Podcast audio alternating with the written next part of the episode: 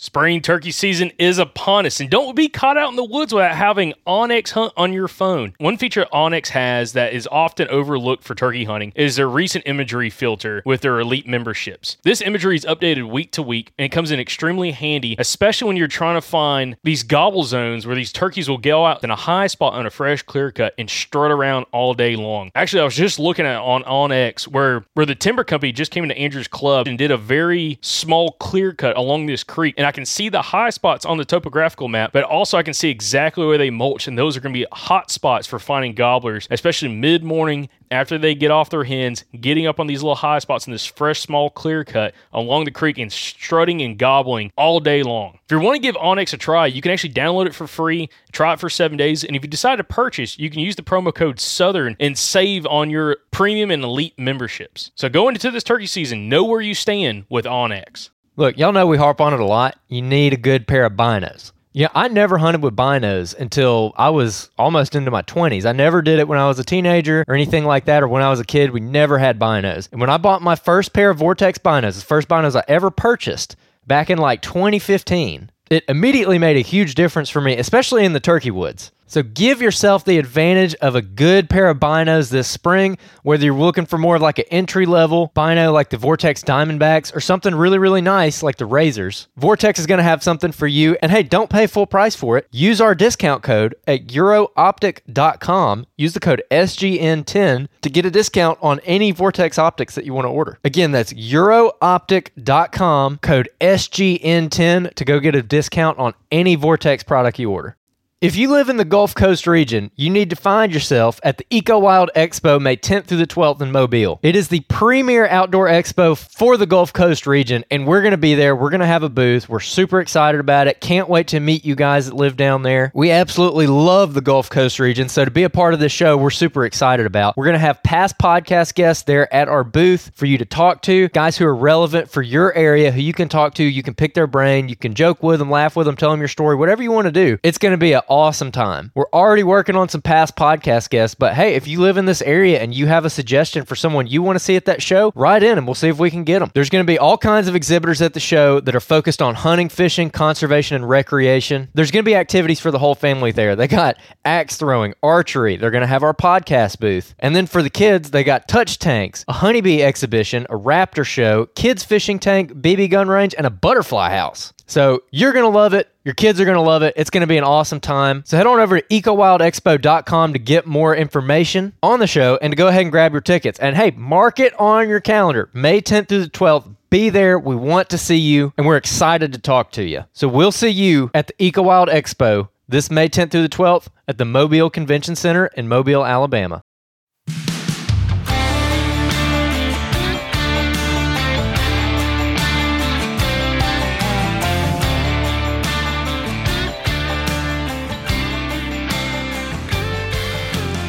Welcome back, everybody, to another episode of the Southern Outdoorsmen podcast.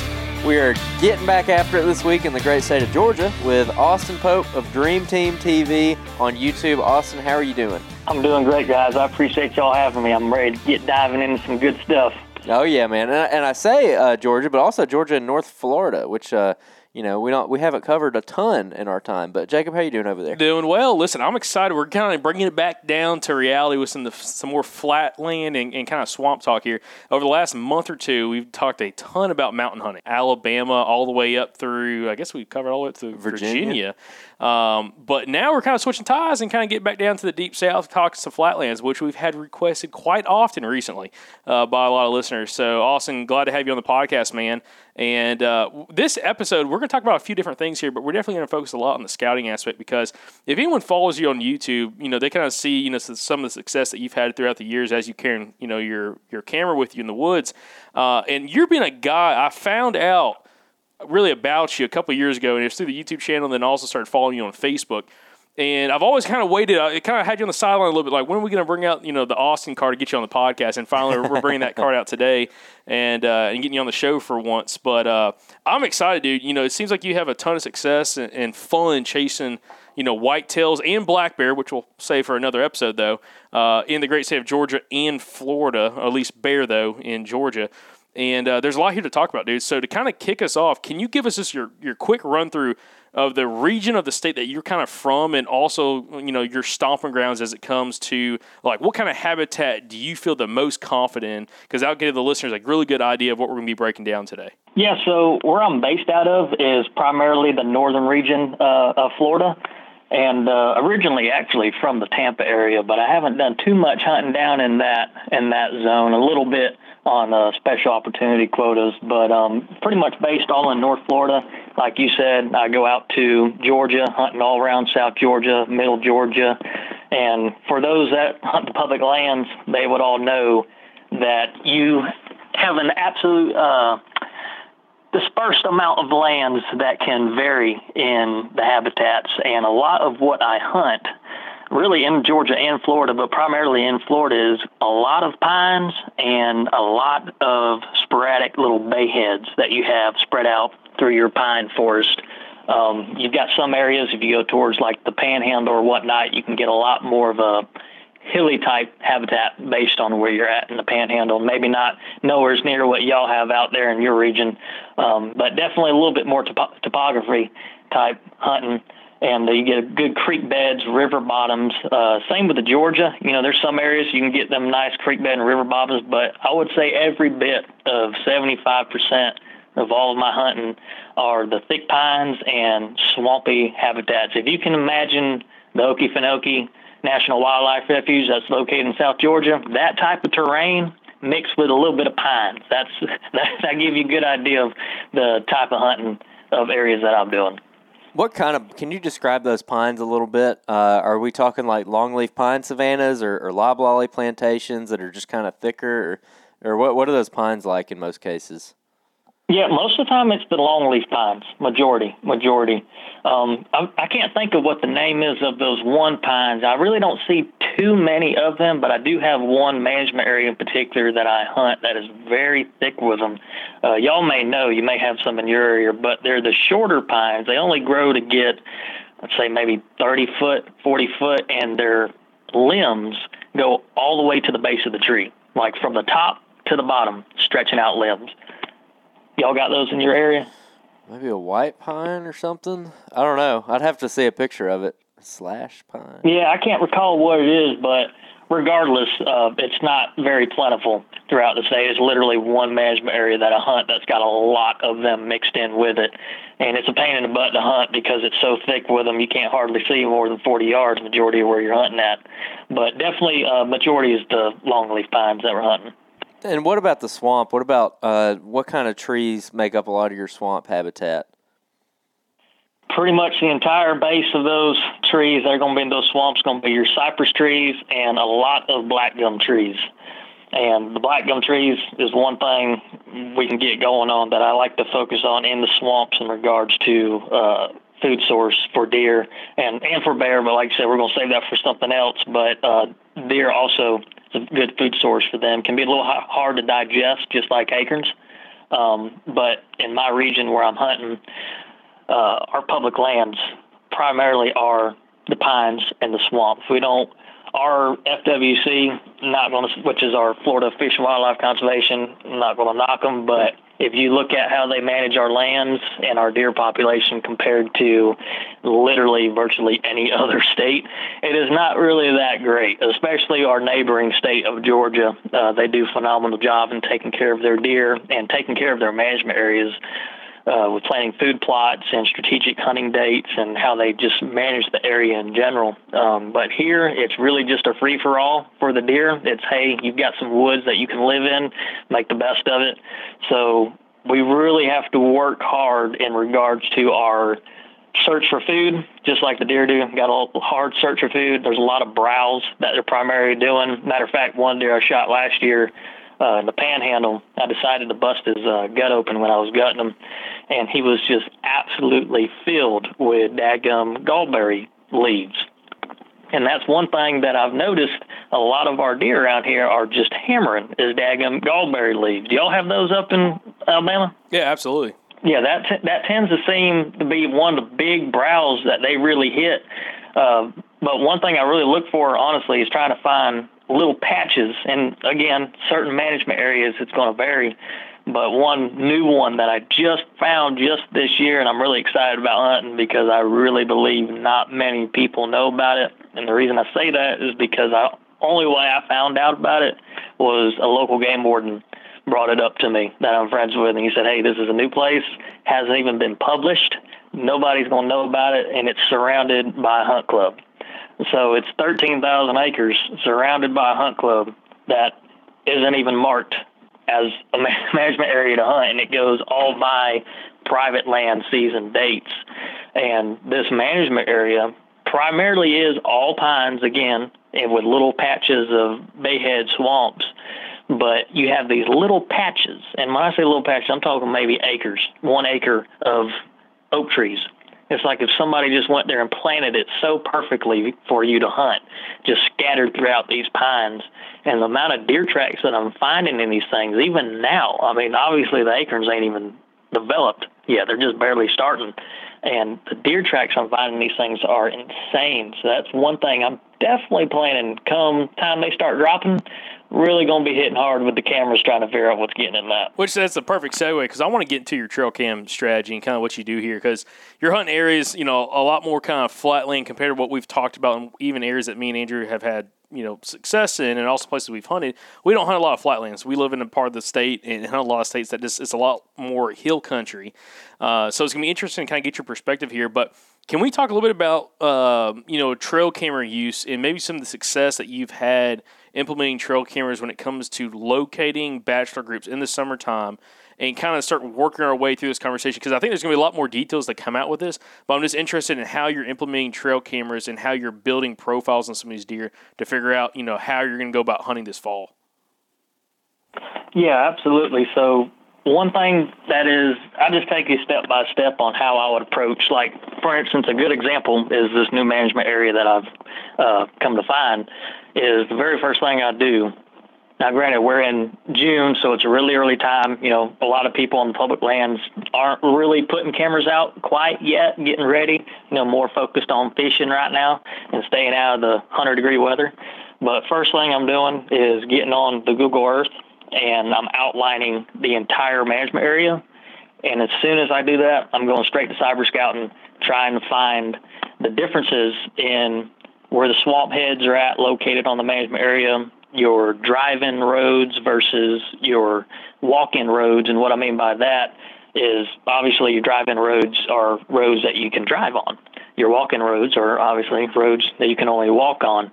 And so I'm trying to stay away from mainly a lot of the driving, but I'm looking also for pines that may not have quite as thick of underbrush. And the reason I'm doing that right now, normally during the hunting season, I wouldn't quite be looking for that. But right now I'm doing that in regards to when the deer grow their antlers. As most know, and some may not, is that they're very sensitive on their antlers when they're growing them out. And they can be broke, torn, ripped very easily. So you're not going to be finding your bucks that are growing their antlers out in just the thickest, nastiest cover that you would normally try to hunt. At least I normally would try to hunt during the season when they're starting to get the pressure on, because they whack their head one good time on some thick brush and it can jack up their antlers pretty decent. So what I'm trying to find is more the upland pines that maybe have the gallberries, kind of maybe a little thicker with gallberries, because they're pretty flexible. You know, you hit that with, it's not really going to cut you up or anything. It's going to bend pretty good. But I try to find those areas, setting the cameras on maybe some road systems, the foot trails, even though you may get some people that, you know, keeping the dishonest person, and they may take your camera, but I like setting them right on the foot trails, because I tend to find more activity in those low brush, more grassy type terrains of finding particularly the bucks right now is obviously what we're more looking for. I try to stay out of the swamp heads this time of year. Don't really see any point in going in there, because again, you have more of the thicket that's going to be very sensitive on deer. If you can find yourself a nice river bottom, like out in the Panhandle, there's a couple management areas I hunt that do have some very beautiful open river bottoms. I will definitely set cameras in there, because again, I'm really just putting my focus out of thickets, and I stress that just because when we go to talking about the hunting aspect, I often stress hunting the thicket. That's really my strategy in regards to that. So on the scouting early season, while they're still growing, totally opposite. And a lot of people, this will tie into that. A lot of people say, well, I got all these bucks on camera, and as soon as they shed their velvet, they're gone, and I never see them again. Well, that's because they're transitioning from their summer habitat, which is the light brush, you know, let's keep our antlers safe from getting whacked with some heavy briars and junk, getting out of that and going into that thick cover where they feel a lot more secure and safe. And that's really just where I try to tie my camera scouting into that aspect there. And then, of course, it all comes into, you know, your rotations of checking your cameras, whether it be you go out every 2 weeks, every 4 weeks, 6 weeks, whatever you want. Personally, I do a 4 to 6 week rotation with checking all of my cameras, and I just start bouncing around. Like this place that I just found, there's a lot of bouncing going on right now. That place, I've moved them cameras so many times already, but just the other day I got a cell camera, and one of my first ones, and put it out there. And the very first day I had it out, I had a little bachelor group of 3 bucks come in. Obviously, they aren't even grown up yet to have enough points. You tell what they're going to be, but you can tell just by 2 of their body sizes that they were going to be some hefty deer, more than likely. Awesome. Well, Austin, there's a few things you've mentioned so far has got my attention. Number one, how you're implementing, of course, aerial scouting or cyber scouting to figure out kind of what areas you want to dive into first. And you mentioned diversity and finding these kind of, we would call it compounding features. It sounds like you're having different kind of habitat types all coming into certain areas as areas that you'll want to kind of key in on. You also have mentioned so far that you don't want to necessarily get any kind of super thick, hardy cover. And you're finding a lot of these bucks more in these more open areas, whether it's, you know, in some of these situations it might be an open river bottom or more areas with more kind of like your taller grasses and stuff that's not hard, like a woody browse or a like briar or anything like that. Like you mentioned the gallberry bushes again earlier. As an area, again, you're kind of finding these bucks right now in the summertime. But one question I have is, when you're looking at areas like this, that you're talking flat land, you're talking areas that also have some swamp in there as well, and you're trying to find these areas that you want to kind of go in and scout, a couple things. If you're going to put a trail camera out, what are going into considerations for trail camera location? I mean, is it like 100% just based off cyber scouting? Are you going in there confirming their sign there as well? Or is it something that's maybe a little more kind of generic where you're just trying to cast as many cameras out there as possible, see what sticks, and kind of move it from there? Yeah, so basically 1 and 3 of what you said, going in there, and of course, you know, you're looking over the overlay of the land because, as I'm sure y'all know, when you cyber scout, what you're seeing on the computer versus when you get there, about a little over half the time, it ain't going to be nothing like what you thought it was going to be whenever you get there. And so I'm looking for, right now, this time of year, honestly, is obviously just making sure that it's what I'm imagining when I see online, but also I'm just looking for straight tracks and trails. Generally, I'm not much of a, you know, let's find some tracks and then, yeah, this is going to be a great place to hunt. That's just not really my style in regards to that. But this time of year, it's finding the tracks, finding the nice, making sure it's what I've seen online that I'm trying to find, that nice, more open type terrain, and then just bouncing the cameras just sporadically. Again, for this new place, I feel it's a good example just because it's new to me, and a lot of people may be new in certain areas, and it's really just bouncing around until you start finding consistencies. And in regards to what you want, consistent is everything. And one thing I tell everybody on my channel a lot when it comes to scouting is, even if it's during the hunting season and you only got a couple days to hunt one particular area, whether it be a quota or something, old sign is a good sign. I don't care if it's a rub from 2 years ago. If I find a rub from 2 years ago, I'm still getting on my Hunt Stand app, and they're not sponsored to me or anything like that. I just like that app. Onyx is a good one too, but I like the Hunt Stand, and I'm marking that. Now, on that app, you can change the colorations of your markers, and so I have a certain color for the old sign and a different color for new sign, so that way I can distinguish all of that.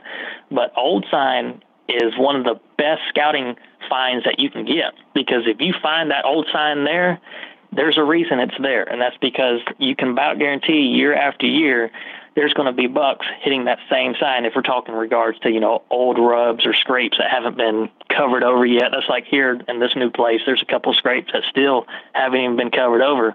They're not community scrapes that are sitting there still getting work during the summer. They're just scrapes from last rut that just haven't been covered up. And all of that stuff I'm marking down, and I'm not necessarily putting cameras there. I have one spot out there that I've put a camera that I found a bunch of old rubs, and that's just because it's nice and open, kind of like what I was referencing earlier, you know, not a lot of thick overbrush and whatnot. So you got the nice old sign of the old rubs. There's a lot of tracks there that are fresh. And so I just find me a nice intersection, which is another instance I like finding is where you have two trails, and not referencing deer trails, but like foot trails that meet, two different foot trails that meet and maybe form a T, or they split off like a Y. I'll put it right at the base of that looking over, because oftentimes I've had a lot of success with the deer walking the normal human foot trails that we have out there for us to use.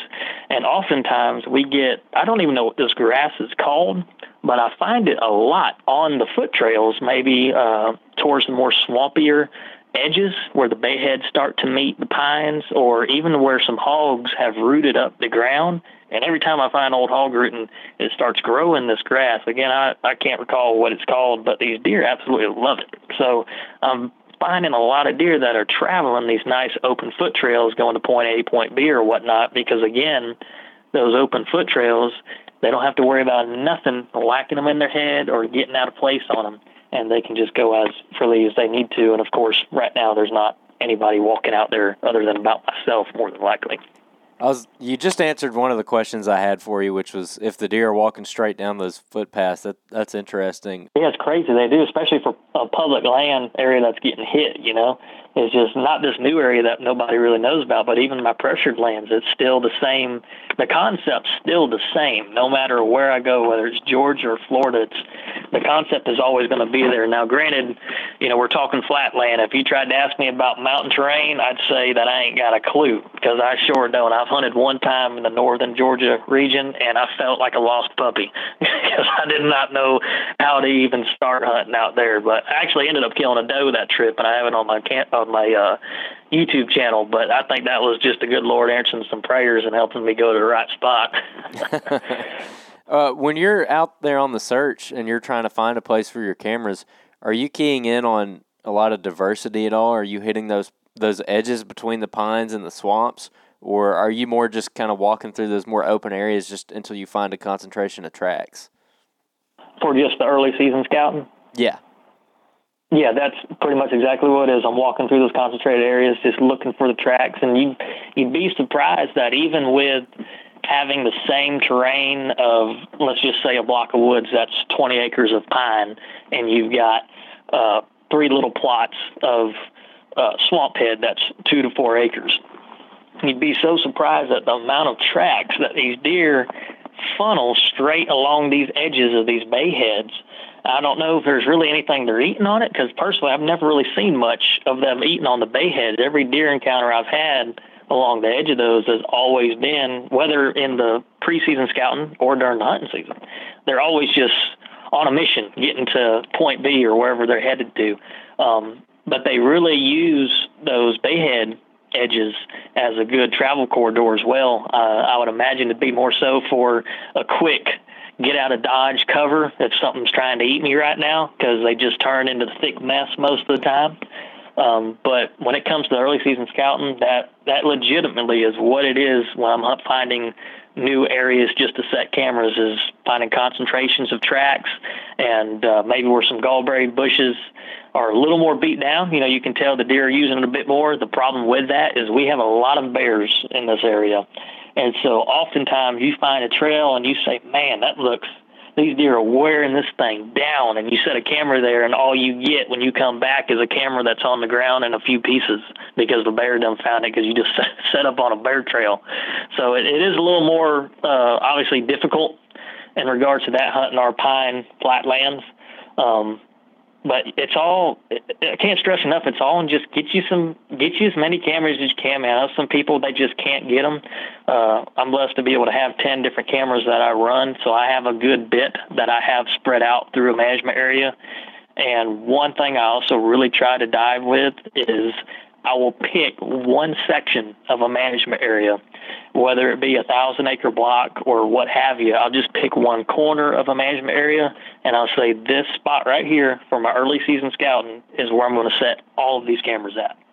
And so I will just walk that whole block, finding what I can, again, marking it on my map, the old sign, the new sign, and I will set all of my cameras in one section of woods. I don't care if it's even 100 acres. I'm just setting them in one section, looking different ways, and I'll leave them, you know, for that 4 to 6 week rotation. Check them. If the sign's good, I'll leave a couple, and then I'll pull the rest out. Wherever the good sign was at on the cameras in regards to pictures, I'll leave those ones there just to keep them rolling to make sure we have some consistency there. But I'm constantly just packing them up, moving, packing them up, moving, packing them up, moving, and that in itself is helping you find your concentrations and getting your target bucks. If you're really trying to target a specific deer, you can at least say, okay, I had 10 cameras in this southeast corner of this management area. It's probably a 400 to 500 acre block, and I've got several cameras that are getting pictures of him right now.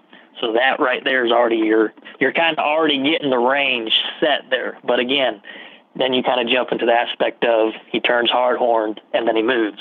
So it's really just it's the rolling of the dice, man, but it's all in your boots on the ground. I can't stress that enough. You know, there's people that complain that say, you know, I go out there and I don't see no deer. Well, if you're going out there only during the hunt days on the weekend, granted some people only do that, but you're only going, you know, every other weekend or just a few times a year, and you're complaining you're not shooting anything, and you're complaining about another guy who's been going out there before the season starts and going out there as much as he can, taking days off during the week, hunting special quotas and what have you, and he's knocking them down.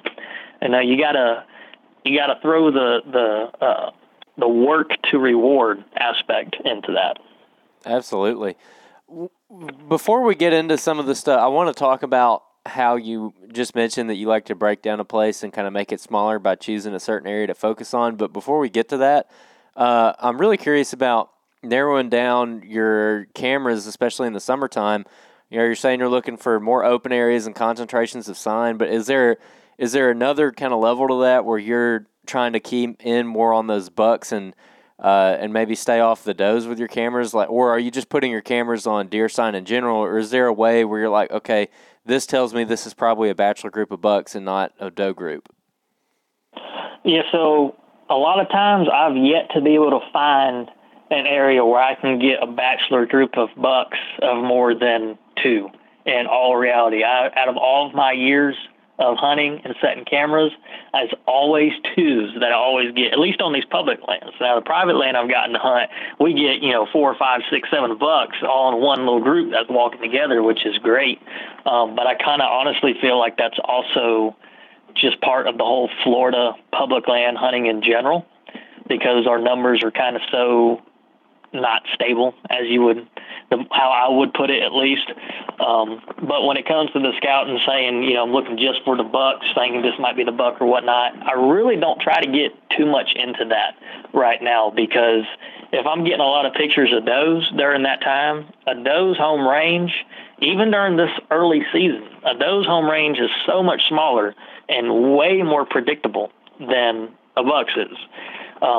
So if I can find the does right now, I use that just in another form of a scouting aspect for the rut time. Because obviously, as we all know, during the rut, where the does are, you will find the man looking for them. So that's just another role that I use for that. And also because I like whacking me some does during the season, just plain and simple. I sure enjoy it just as much as shooting a big old buck. It gets me just as shook up. So I'm also looking for does too. And another thing, again, not to get going down a rabbit hole as we talked about here, but I just thought about this, is you get pictures of your fawns dropping, and you can actually use that to your advantage in regards, speaking here to Florida, where our rut is very sporadic. You know, we kind of have our idea of when the peak is, but our rut is so spread out throughout this entire state. Like in regards to, for instance, South Florida right now, these bucks are already hard horned and getting ready for the rut already. Or in June, what is it, June 20th? You know what I mean? So in the hunting season in South Florida starts in 1 month, I believe, is when their season starts. But yeah, you can use, not to, like I said, not jump on something there, but your fawn's dropping, you know, 200 days is what your period is after conception for does. So if I'm getting a little fawn that's a foot tall in March on camera, and then I get another picture of a fawn that's a foot tall in July, you're talking a big difference in when those does were bred. And so you could use that to your advantage of finding your main first rut or your secondary rut that comes into play. And of course, your yearling does that are born late, like for instance, you get one that's born in June, July, they're going to be coming into heat a lot later than the majority, for instance. So you can use that to your advantage as finding your secondary rut. And I've had a lot of success doing that because a lot of people start giving up. You know, gun season starts, you get the first couple weeks in and folks kind of start weaning out a little bit, but if they only knew, you give it a few more weeks and it can start ramping up just as good.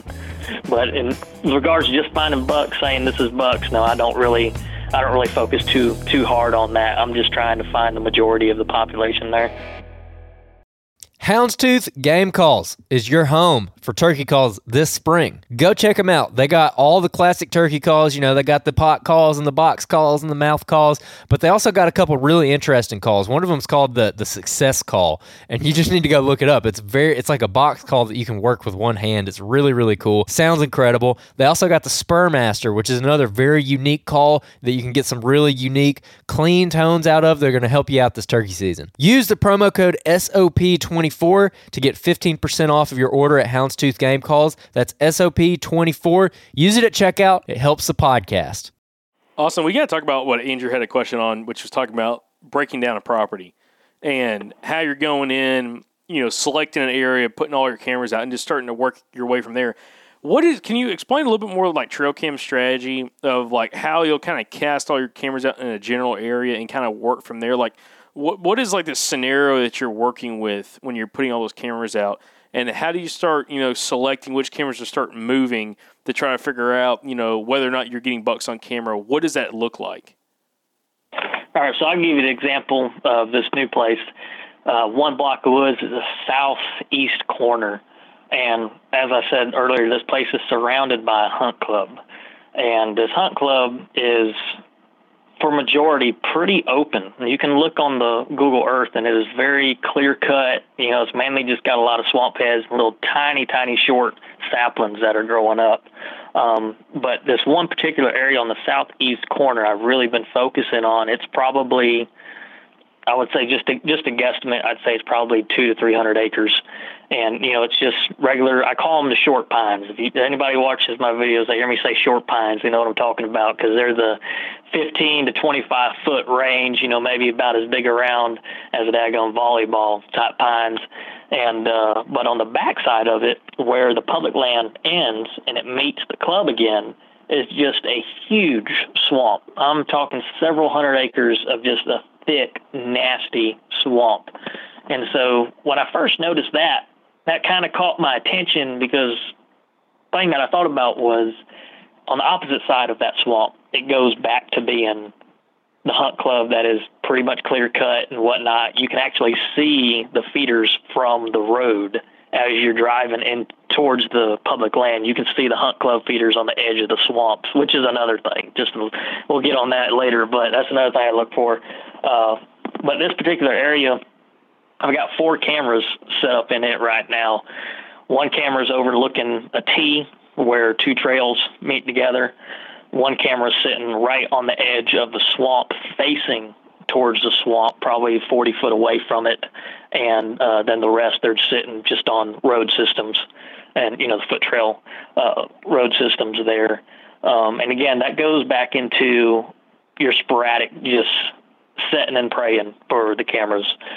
This area that I have them right now didn't really have that much sign to begin with. I found a lot of old sign, but in regards to even finding tracks, I was having a hard time finding tracks getting into it. All that really caught my attention, besides that big swamp head, is the main road you drive that borders the edge of that certain block. I noticed a lot of tracks that were crossing the dirt road going into that one southeast corner, and it was probably about a 150-yard stretch of just tracks consistent going back and forth. So that was obviously a turning point for me to say that obviously these deer are crossing back and forth into this block, quite obvious. But that cameras I've had in there now for about 3 weeks roughly, and I went and checked them just the other day, and the camera that had was sitting on the fork, or the two-way there where the two trails met. I had that thing with multiple bucks on there, and a couple of them were very nice, already getting nice. One of them actually already has a blade starting on his camera, which looks, or on his antler, which looks really nice. And it had some turkeys and some fawns and whatnot, but just a lot of deer in general. I mean, they were really using that two-way consistent. Went to the edge of the swamp, and all I had on that was a bear. Same with my other ones, had a couple does here and there, but that one that has the two-way was just so consistent. So it would not make sense as to why, even if I'm trying to find new locations of blocks throughout that management area, I'm not going to move that camera that's getting the consistent pictures. I'm just going to keep it right there because, like I said earlier, consistency is your best friend in finding the deer. Even though I know that when he gets hard-horned, they're going to move out of there just simply because the type of terrain is not going to be what I consider ideal for come hunting time. But the ones that had the bear and weren't really getting much, but just a couple does here and there, those ones are about to get ready to go and head on somewhere else because, again, the consistency of just bouncing around and finding, for instance, the one camera that has been out there and getting pictures of deer almost every single day that it's been out there. And these cameras are only, we're talking 150 to 200 yard difference in between them. But just in that, one camera's producing almost every day deer, and the others not hardly nothing. So those are about to get gone. I would consider those low quality sets right there. And that's another thing to do with your cameras. Literally get a piece of paper that you carry with you and mark down your camera. You can name them camera 1, camera 2, or the plot camera, whatever you want to name it, but put certain names for your camera and where you set them. Let them sit for the few weeks or however long you want them out. Pull the cards and rate your camera, whether it be 1 to 10. You know, obviously 1 being this is horrible, and then 10 being this is great. And that's what I do, and it helps me a lot because, again, the one camera that's sitting at the two-way pictures deer almost every other day, I wrote 10 on that camera, so I know not to move that thing. The other cameras, they're getting 2s and 3s and 4s. So that's just another little tip of advice might help you out there and taking your location for camera sets. Also, I've got to ask you this. Are you the kind of guy, especially if you're looking at a new property, kind of like what you're doing with this year, you know, kind of changing some things up and trying somewhere new.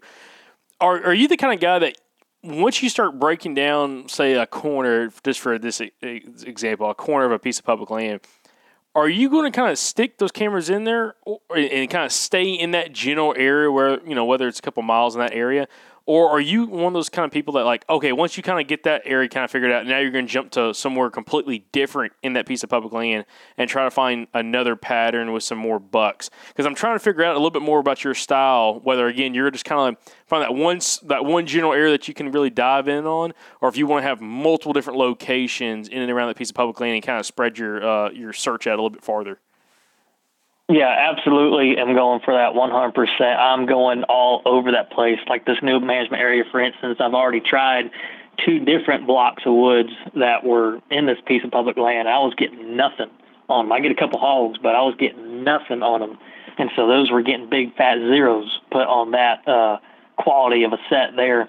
Now, granted, those places that I'm getting big fat zeros, I'm going to go back to them come hunting season when these deer get hard-horned, because I truly believe those are going to be some great areas because they look great just from the naked eye. They look great. You think, oh, man, this place would be great for killing a big old buck out in here, no doubt. But right now, again, like we talked about earlier, soft, sensitive antlers, they ain't going to be in all that junk right now. So that's why I've been bouncing around just trying to find kind of like the general vicinity of a block of woods where I'm finding the bucks at. Because, again, I don't expect the majority. You will have some, but I do not expect the majority of the bucks I find in the locations they're at right now to be there come into hunting season. You know, maybe first parts of archery, maybe, but I really don't expect that to be my core areas that I'm focusing on by any means whatsoever. What do you think people are doing wrong when they're going out there and they're maybe not having a ton of success running trail cameras in the summertime? Because it seems like you definitely have the success, but then again, you're putting that work in as well, trying to find these bucks. Where do you think people go wrong when it comes to scouting and running trail cameras in the summer, where it maybe doesn't pan out for them come fall? You know, honestly, I think it goes back to exactly what you just said. It's putting the work in. Because, like I've said, I'm truly just bouncing around. I mean, this is new management area for me, so I'm having to learn it just like any other person is having to do it. And I'm putting cameras virtually just in random areas. I mean, besides trying to find the low brush type terrain that we discussed, you know, I'm just putting them in random spots. And I feel like a lot of people, especially if you go to good old Google.com and you type in how to kill big buck on public land, you know, you're going to find the people that are saying go to the thickest, nastiest stuff, which, of course, we all know that is true. But I feel like that's a big problem. A couple people that I know personally have ran into and complained they're not getting any deer on their cameras, just bears, is because they're putting their cameras in the nastiest, thickest stuff right now, thinking this is where the big buck should be. This is what Google told me. And again, if you're not growing up with somebody, you know, that knows their way in it, it's of course going to be a lot more difficult, but you can certainly learn your way.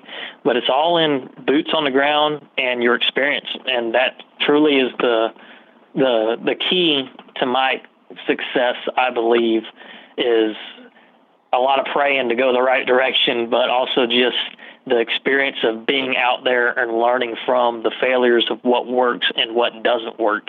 Austin, I got a question on everything that has to do with not only the terrain, but also the habitat. I haven't spent a ton of time in the places that you're talking about, but I have spent a little bit of time.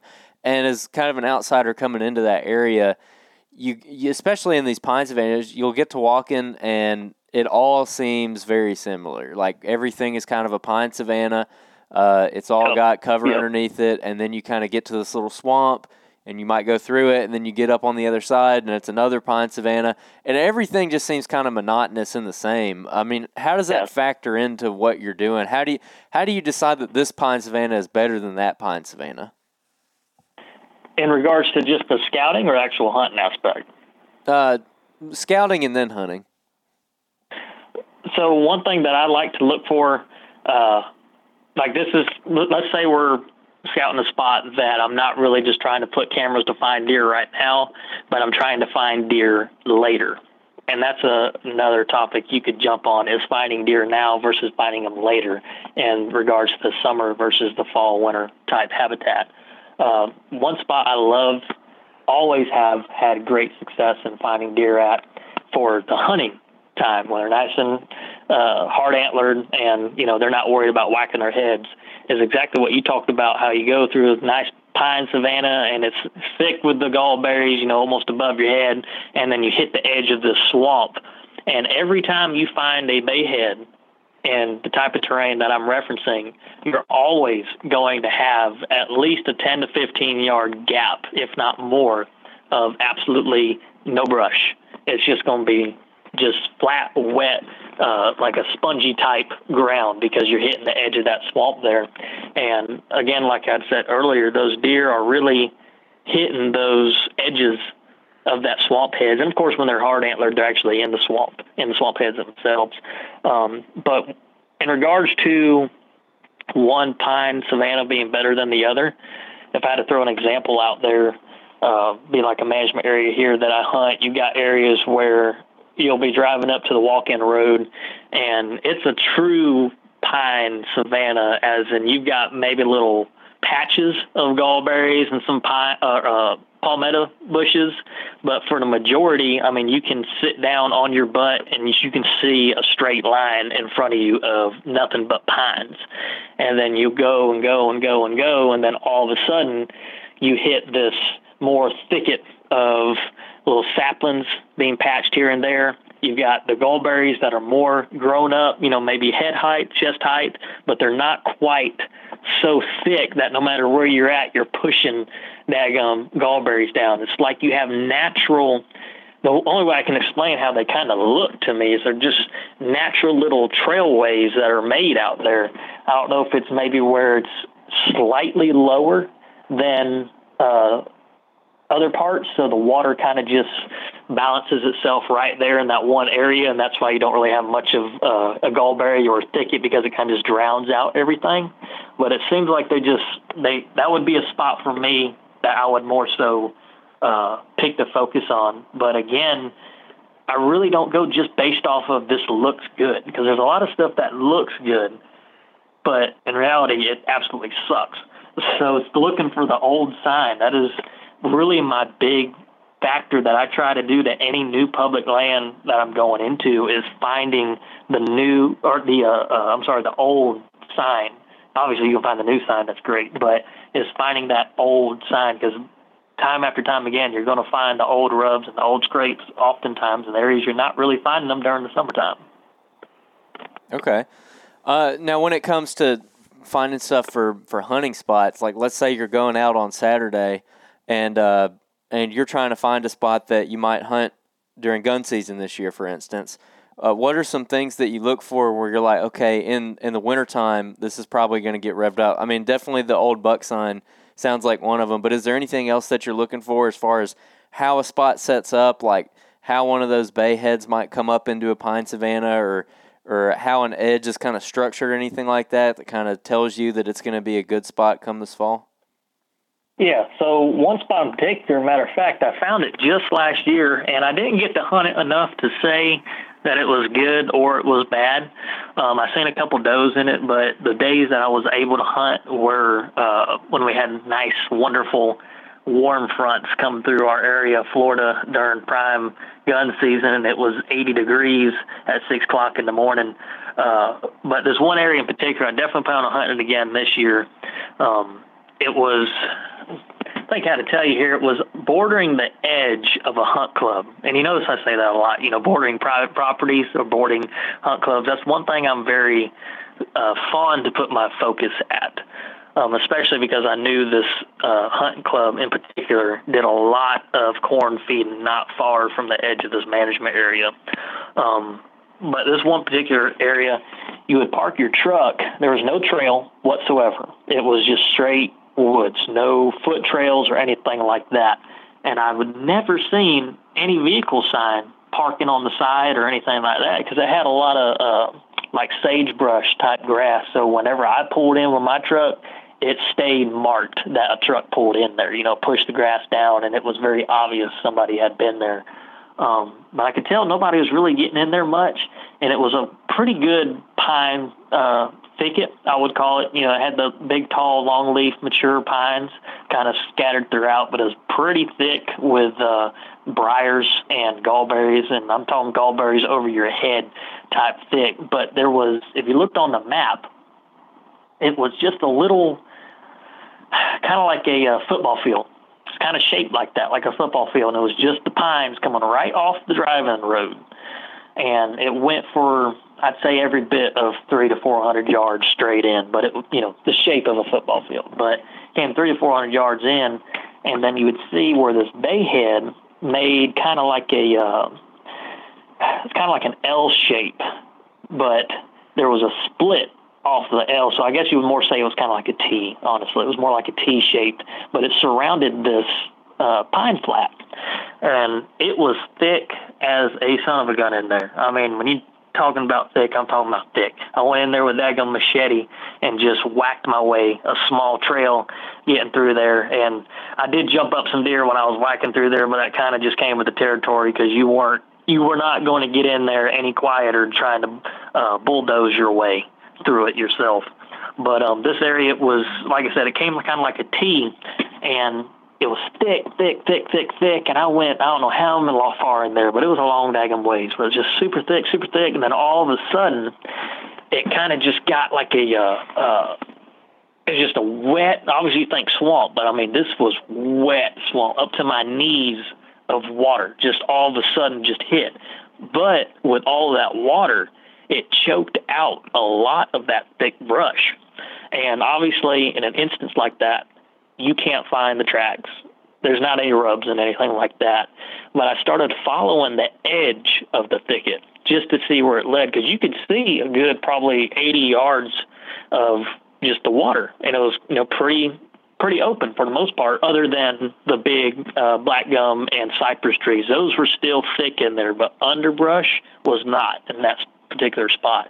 So I would just follow the thicket line, and I went about probably 150, 200 yards of that stretch of the water, and then I backed out, set a stand in there, because to me, that would be an area for when the pressure really starts getting on heavy. You know, you surpass the archery season, you're past the muzzleloader. When gun season hits, at least for this management area, as soon as gun season hits, I mean, you can about kiss it for the most part. And the rut by that time is starting to wind down a little bit. You know, you're going to have that secondary rut around the early mid-December part, but for the most part, it's pretty wound down. And to find the type of buck that I'm really looking for, and by no means do I try to come across as the guy that's the trophy hunter that has to kill the big buck. It ain't anything like that. I'm all about, like I said earlier, I'm all about shooting some does. If I see a little buck that I want to shoot and he's legal, then by all means, hey, I paid for my license just like everybody else. So, you know, shoot what's legal and what you want. I'm all about that. But I do like to specifically try to target the more older class deer, which generally would have, you know, the better antlers for the most part. But when you can kill a older class deer on a piece of public land, that is just a fulfilling aspect that's, it's beyond how I can explain what it is, just because you know that deer has been through so many hunting season and knows all the tricks and all the places and knows a lot more than what we do in regards to where the people like to be. But an area like that is what I would try to put my focus on. And again, I didn't get to hunt it quite as much as I would want to. I did see deer in there, though. Like I said, I've seen some does, but again, I got to just hunt it on the worst possible days that you could try to hunt a spot. And I really went against my own saying on that, because I do tell people that even if you have only a limited time of days to hunt, if you have a spot that you believe is going to be a great prospect to hunt, and you have a day off, but it is the worst day to hunt, like, for instance, like how I did, again, going against my own saying, but I had a nice cold front come through, but I was working. And the one day I had off, it was just hot. It was one of them 80-degree mornings at the end of November, and I was, you know, not ideal by any means to be going out in the deer woods, but went ahead and went out anyway, still seen some does. But an area like that is for sure what I would like, because I would see that as being a travel way for the deer to be, where they're already deep in the swamp. They're already way back in there, away from anybody. And they have thickets on all sides of them. So even though they're walking through all of that water and it's more open, they can see a lot farther. They can dart and get gone as need be. Now, Austin, one thing you've mentioned, and I'm not going to let it get biased, so I've been over here, you know, pretty much within my mind since you said it, was the idea of finding bucks now versus finding bucks later. And I think a lot of guys might have issues finding bucks later, or vice versa. You know, some guys can find them in the summertime, then they disappear, and you know, some guys can't find them in the summer, and then they find them in the fall. What's your take on that, and maybe what are some of those things that you've learned when it comes to like finding bucks later, especially once season gets here, and getting back on them after they've gone hard horned? So that also comes with, I would say, every bit of pressure, and we can go on a whole big thing with that. But when it comes to the pressure, that's going to be such a big aspect in how I approach certain management areas and the way I go about finding the bucks now and later. because there's certain management areas that from day one on, they are just hammered with people all throughout. And quite honestly, places like that, I'm really not putting much effort in at the early season because I already know that as soon as season hits, they're going to be gone. And in regards to gone, you know, that could go as gone as, like I just talked about, the area that you're going so deep in the swamp trying to find. But, you know, when it comes, if I can, I'll get on the pressure aspect here just a little bit, if y'all don't mind. I don't know about y'all in Alabama, but here in Florida, our quota applications just finished up a few days back, and that was on the 15th was the last day you could apply for first phase, because we get 3 different phases to apply for quotas. And for those that are brand new hunters, don't know, quotas just like a lottery. You put your application in and you try to get a place that you want to get. It's a limited hunt. They got limited days, limited amount of people that they'll let in there. And oftentimes, not always, but oftentimes a lot of our quota hunts are very productive in deer harvest and sightings. But I always love the quota hunts. Ours just ended. We should be finding out tomorrow or Wednesday what we get drawn for. But when it comes to the pressure aspect, there's this one management area that's not too far from me. I love hunting it. They've got archery that is a non-quota, and it only goes for a week, and then it shuts down for 3 weeks, and you get 4 days of a muzzleloader. It shuts down for 3 weeks, and you get 3 days of a muzzleloader, and then that is it. And it is over. It's over 12,000 acres, and that's all it is just those hunts, and then that's done. You can't get in there during the off-season, so even if you wanted to scout that place, you can't. They got all the gates locked and signs that say no entry out of hunting season. So it's very restricted, and that is also one thing that I try to focus a lot of my hunt time at, is places that have a lot of restrictions on them, because that's, of course, going into the pressure aspect of things. Do you have a lot of dog hunting on your places where people are running deer with dogs? Yeah, so a lot of Florida is very heavily dog hunted, especially our national forest is primarily dog hunt. Personally, I'm a still hunter. I don't really hunt with dogs at all. I've got a lab that I use for duck hunting. That's about as far as I go with dog hunting personally. But it's very popular in our state, very, very popular. Georgia's a bit more restricted on it in their public land aspects and their national forest. Very, very conservative on allowing dog hunts. It's pretty much all quota-based for their dog hunts. But here in Florida, it's pretty chopped up in regards to, for instance, there's a management area that's 500,000 acres, a little over it, and 3/4 of it is dog hunt. And then you have sections that are based simply for still hunt. But if you're a still hunter, you can still hunt in dog hunt area. It's not restricted just to dog hunters only. You can go in there, but of course, you know, you run the risk of, you know, getting set up right at daybreak and then having dogs run past you. But that is definitely a very big sport we have, or tradition, I should say. I take sport out, but tradition we have in the state is running dogs, and it can get very difficult at times, varying on where you're at.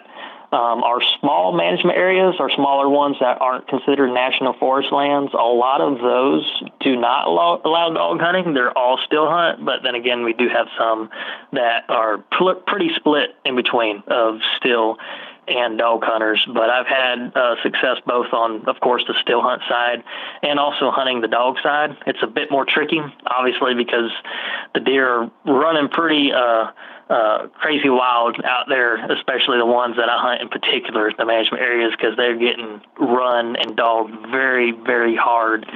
But for anybody that has any interest in still hunting on a dog hunt area, one piece of advice that I would give you is, when I say, like the saying goes, get as far back as you can for anything else.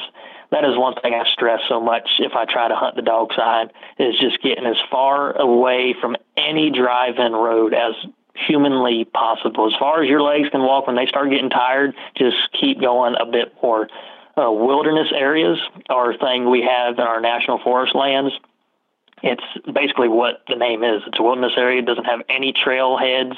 no roads, nothing. It is simply just the natural landscape grown up, and majority of the time it's nasty, disgusting, thick swamps. But those are definitely areas I try to hit if I hunt the dog side, sitting on the edge of those swamps. And because majority of the wilderness areas are very, very far from the drive-in roads. I use a bicycle. I have an electric e-bike, and I'll use that to help me with my pedaling because it's got pedal assist, so as you pedal, it kind of helps you out. But I'll just go straight to bushwhacking with that, going off the trails and just going as far deep as I can, setting up on the edge of those swamp heads of the wilderness areas. Oftentimes, you may not even hear a dog. Honestly, you can go even on a weekend. You won't hear any trucks, won't hear any dogs or anything, and it's just like hunting still hunt side. But, you know, if you get lucky in the aspect of when they start letting them dogs loose, anything that's up there close to the roads, a lot of times, in regards to the buckwise, he knows to head right to that wilderness area. And so you can get some pretty good hunting in that. One thing I do recommend to anybody, though, if you shoot a deer running in front of somebody's dog, or that you know somebody's dog picked up, even if they're not behind them, be courteous if the people are there when you get out to your truck with your deer and offer them some deer meat.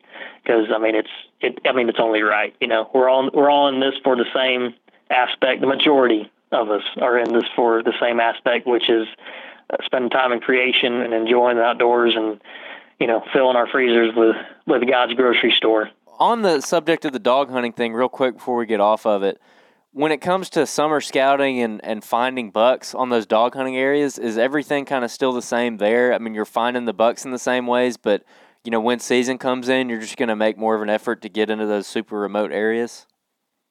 Correct, yeah. So, honestly, I don't really try to do too much scouting on the dog sides during the early season, you know, when they're still growing out and whatnot. But if I were to, that's exactly the approach I would try to do. I kind of just save those dog sides, quite frankly, for I call them my Hail Mary hunts. I'll tell somebody, I say, I'm going on a Hail Mary hunt tomorrow. And it's simply just going on the dog side and wanting to go far back to one of those wilderness areas and just see what happens, you know, even just listening to dogs or whatnot. But yeah, that's definitely the approach I would try to give. And like I said, you can find some areas on the dog hunt side that you can hunt time and time again and not even hear a dog. I've had them myself, but I've also had them where I'm way back on a wilderness area, and I've literally had dogs run right under my tree. No deer ran past me before. I don't know if it was an old track or what, but I've had them literally run right under me. And, you know, a lot of times with that, if you have that happen, for future reference, anybody hunts on dog side, you have dogs run by you, I wouldn't necessarily go ahead and give that up in regards to, well, the dogs ran by, spooked everything out, might as well get down. Because you guys think them dogs are going and going and going, and by no means am I a knowledgeable dog hunter on how the dogs are going to behave or whatnot. But I know that if a deer's running buck wild being chased by dogs, he's going to go every which way he can to get away. And so you have a chance of, you know, maybe circling around or jumping up another deer that's laid up somewhere else, and they're jumping him up 200, 300 yards behind you and sending them back your way. You know, it's so unpredictable, obviously anywhere in the woods, but especially on a dog hunt side when they're running in your particular block of woods that you're hunting at. It's just anything can run past you, whether it be deer, hog, bear, anything can run past you at any time. It's just, it's the Hail Mary card is what I call.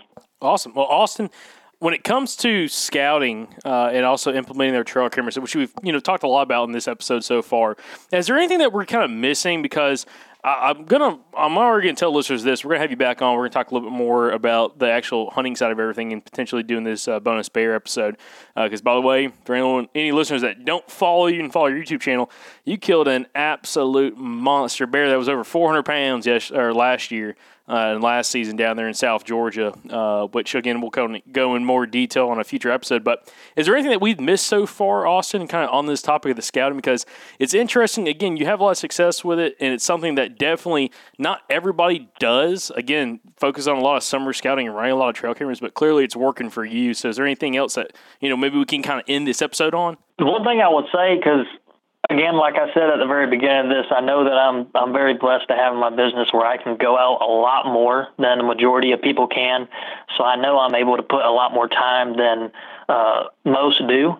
But what I would say is, if you're that, the weekend warrior, you don't get time to be going out always putting boots on the ground. You don't have the time to be setting cameras, what have you. And you're simply just putting in what you find, cyber scouting and boots on the ground.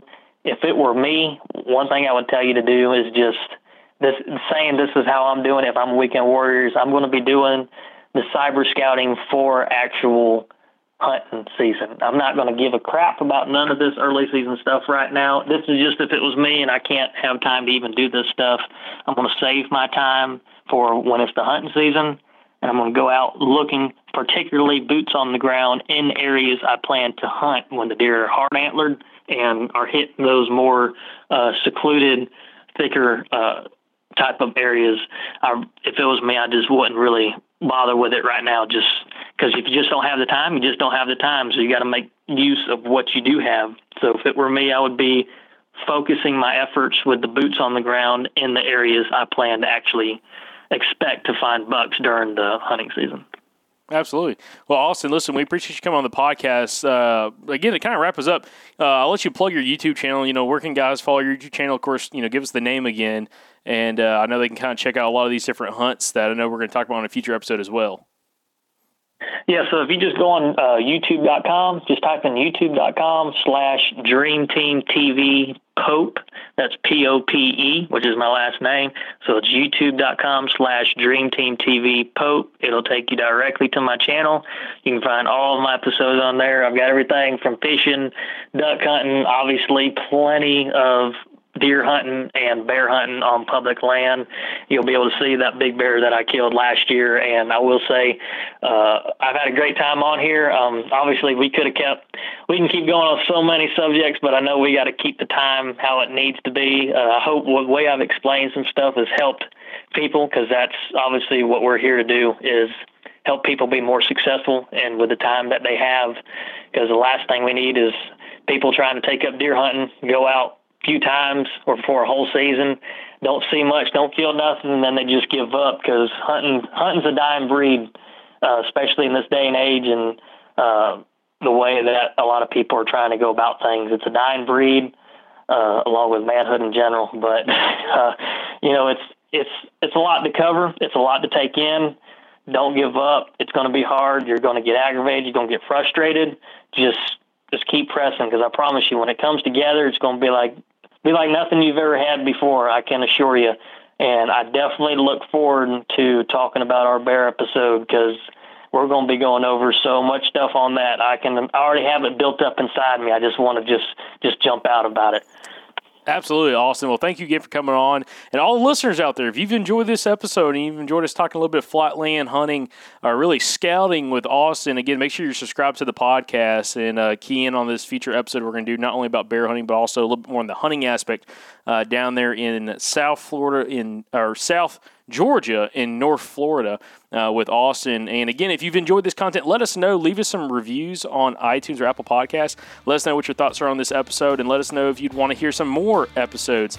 Again, coming from guys from more flatlands. Again, we got some interesting episodes coming up, guys. And make sure you tune in this Friday for this week's outro, where we break down this episode along with a few other things with a special guest coming on. So thanks again, everybody. Thank you, Austin, for coming on the podcast. And, guys, we'll catch you back on the next episode of the Southern Outdoorsmen Podcast.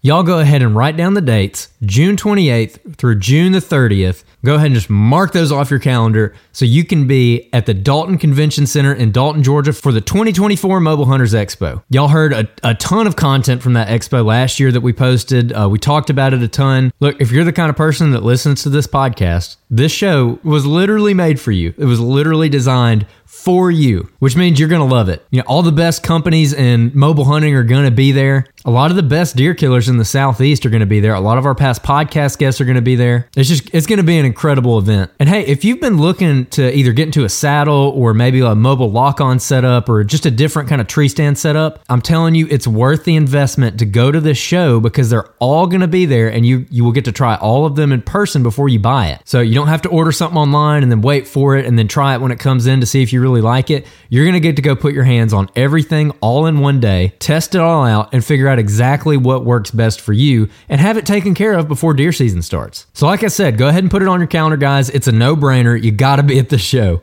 Again, it's Friday, June 28th through Sunday, June 30th in Dalton, Georgia. We absolutely cannot wait to meet you guys there and talk hunting. So we'll see you at the 2024 Mobile Hunters Expo in Dalton, Georgia.